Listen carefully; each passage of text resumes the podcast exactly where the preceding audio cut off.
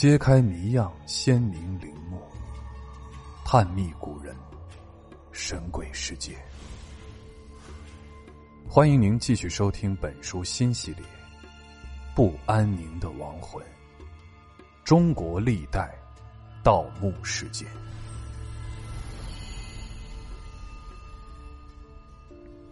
这座陵墓的主人下葬时使用了三重棺、二重椁，这符合西汉诸侯王的五重棺椁制度，而且建造了规模如此庞大的墓穴，但他却没有使用一般王室都采用的黄肠题凑。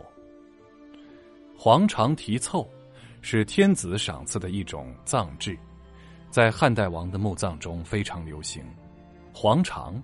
是指棺椁外的柏木，题凑是指用柏木来堆砌，合起来称为黄肠题凑。考古人员在墓穴的石壁上发现了许多方形的浅坑，而且越靠近墓室的底部越明显。它们不可能是无意造成的，也不像是施工留下的痕迹，而是在暗示着黄肠题凑的形式。从《汉书》中的记载里面，考古人员判断，双乳山汉墓的主人应该是冀北王刘宽。刘宽死后的事情，《汉书》中并没有记载。考古工作者做出了大胆的推测，《汉书》上说，刘宽在即位的第十二年，与自己父亲的王后和爱妃乱伦，并且在祭祀时诅咒皇帝，皇帝派人抓他进京，刘宽拔剑自刎。公元前一百九十五年，汉高祖刘邦把群臣召到大殿前，吩咐手下人宰了一匹白马，和大臣们歃血为盟。大臣们一起重复着刘邦的誓言：“非刘氏而望者，天下共击之。”紧接着，刘邦把全国一半的土地分给了刘家的九位子弟，在每块土地上都建立了一个诸侯国。刘家的九位子弟是诸侯国中的最高统治者，王。王是一个仅次于皇帝的等级。刘邦实行分封制，是从当年秦国的灭亡中吸取的教训。秦始皇统一中国后，采用的是郡县制。当年秦国灭亡时，起义军攻入秦国的都城咸阳，竟没有一个地方官员出兵相救，因此。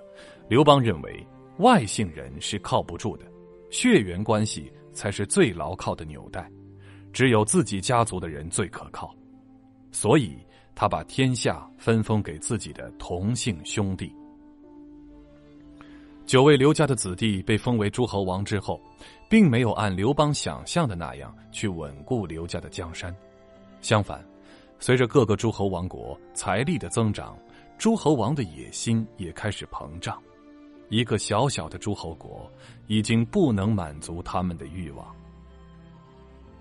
汉景帝三年，吴王刘濞联合其他王国起兵反叛中央政府，战火很快就烧到了汉代疆域的北部、东部、南部的大部地区，这就是历史上有名的七国之乱。汉景帝出兵镇压，历时三个月才平息了这场叛乱。七国之乱之后。中央政府决定削减诸侯国的实力。汉武帝即位后的第三年冬天，开始实行推恩令计划。当时诸侯王的子弟众多，但是只能由嫡长子继承王位。所以，如果以推广皇帝恩泽的名义，把土地再分封给诸侯的子弟，看起来是皇帝厚待他们，实际上却使每个封国的面积都化整为零。渐渐缩小，如此就再也不能够与中央朝廷抗衡了。这就是历史上有名的阳谋。汉武帝实行推恩令，是为了削减诸侯王的实力，但几年后，汉武帝发现有些诸侯王的实力仍然非常强大，他们的存在不但不能协助巩固中央政权的统治，而且已经危及到了天子的绝对权力。于是，汉武帝寻找各种罪责，把势力强大的淮南王和衡山王下到了大狱里，有数万人在这次大狱中被处决。淮南王和衡山王是冀北王刘胡的父辈，由此对中央政府的仇恨从此就种在了冀北王家族的心里。生在王族之家的刘宽，像众多诸侯子弟一样荒淫骄奢，终日游手好闲，横行霸道。汉武帝四年，在位五十四年的刘胡去世，刘宽即王位。成为冀北王的刘宽更加没有约束，无法无天。刘宽即位后第十二年的一天，后宫里传出了淫乐声。冀北王刘宽正在与自己父亲的王后和妃子淫乱，这是乱伦，在注重礼仪的汉代，绝对是大逆不道的行为。刘宽乱伦之事很快就传了出去，传到了汉武帝的耳中。汉武帝对这件事并不以为然，刘宽毕竟是他的亲戚，而且并未威胁到中央政府的统治，所以汉武帝。并没有马上采取措施。刘宽对于汉武帝的宽容，并没有感恩戴德，那是因为他心里充满了仇恨。刘宽对汉武帝积怨已深，但由于实力不济，他不敢做出像祖辈一样造反的事儿来。也许，沉迷女色也是一种忘却仇恨的方法，因此，他做出了惊世骇俗的乱伦之事。但仇恨。终究难消，他又做出了令汉武帝无法容忍的事。在一个月黑风高的夜晚，刘宽一个人来到了后花园里，他的嘴里念出了诅咒汉武帝的咒语。刘宽正在实施汉朝时期最流行的巫蛊术，他用桐木削成了汉武帝的形象，并且在。木头人的心脏头颅上插上铁针，然后把他埋入地下，每天用恶语诅咒，希望汉武帝早死。这天晚上，他的诅咒更加恶毒，是因为病重的汉武帝即将不久于人世，他要诅咒汉武帝快一点死。刘宽诅咒汉武帝之事被他的仇家知道了。仇家马上向汉武帝告密，这一回，汉武帝并没有像上一回那样宽容，诅咒天子加上之前的乱伦，两罪并罚，汉武帝马上派了官员带人前往冀北国，要把刘宽押往都城问罪。京城来的官员到达冀北国都之后，刘宽被吓破了胆。就在天子的羁押令到达的同时，在无奈和恍惚中，刘宽在自己的府中拔剑自杀。刘宽畏罪自杀之后，冀北王家族只能准备他的葬礼了。刘宽属于非正常死亡，没有任何先兆，因此连加紧完善墓穴的时间都没了。陵墓已经不可能达到最初的设计要求，修了十一年的陵墓只是一个半成品。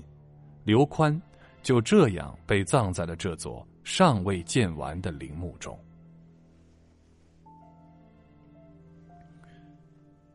黄肠题凑作为皇帝赏赐的一种待遇，诅咒天子的刘宽不可能使用了，但冀北王的家族又不甘心，因此在墓壁上凿了一些浅坑，借以替代皇长题凑。至于说玉的使用。刘宽就更没有资格了。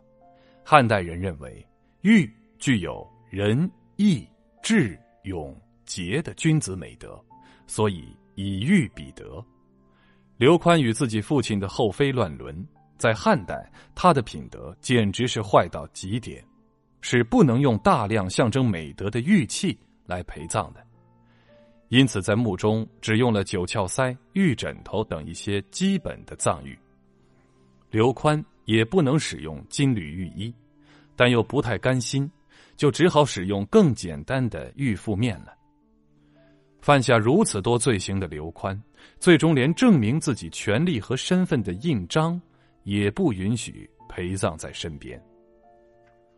如果是刘宽的家人来埋葬他，他们肯定不会让他到了地下还要背负着世间的这一切罪责。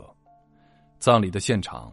很可能有汉武帝派来的人，他监督刘宽的家人不许按王礼下葬，而且在最后时刻，他还敲碎了两块玉剑制，放到了刘宽的枕头下。刘宽虽然贵为一方的诸侯王，死后也能享受大规模陵寝，但因为他得罪了中央政府，最终也只能落下一个可悲的结局。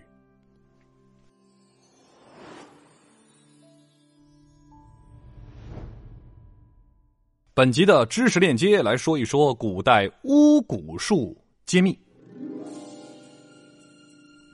巫蛊术。啊，就是以加害仇敌的巫术，它起源于远古，包括诅咒、射偶人，也就是偶人厌圣，还有毒蛊等等。在汉代啊，这个诅咒术是十分盛行的，所以呢，法律规定对诅咒者处以死刑。那么射偶人呢，就是用木、土或纸做成仇家的偶像，啊，就是木偶啊，暗藏于某处，每日诅咒他。或用箭射他，用针刺他，认为如此可使仇人得病身亡。西汉武帝晚年，奸佞江充诈称武帝得病是由于巫蛊作祟，啊，与预先埋伏的偶人诬害太子，结果就造成太子及其家属全部遇难，连累而死前后共数万人的大冤案。那么毒蛊呢，就是指用这个毒虫害人了，又称蛊毒、放蛊。蛊术等等，封建法律严禁，自汉代起即规定，对蛊人者处以斩刑。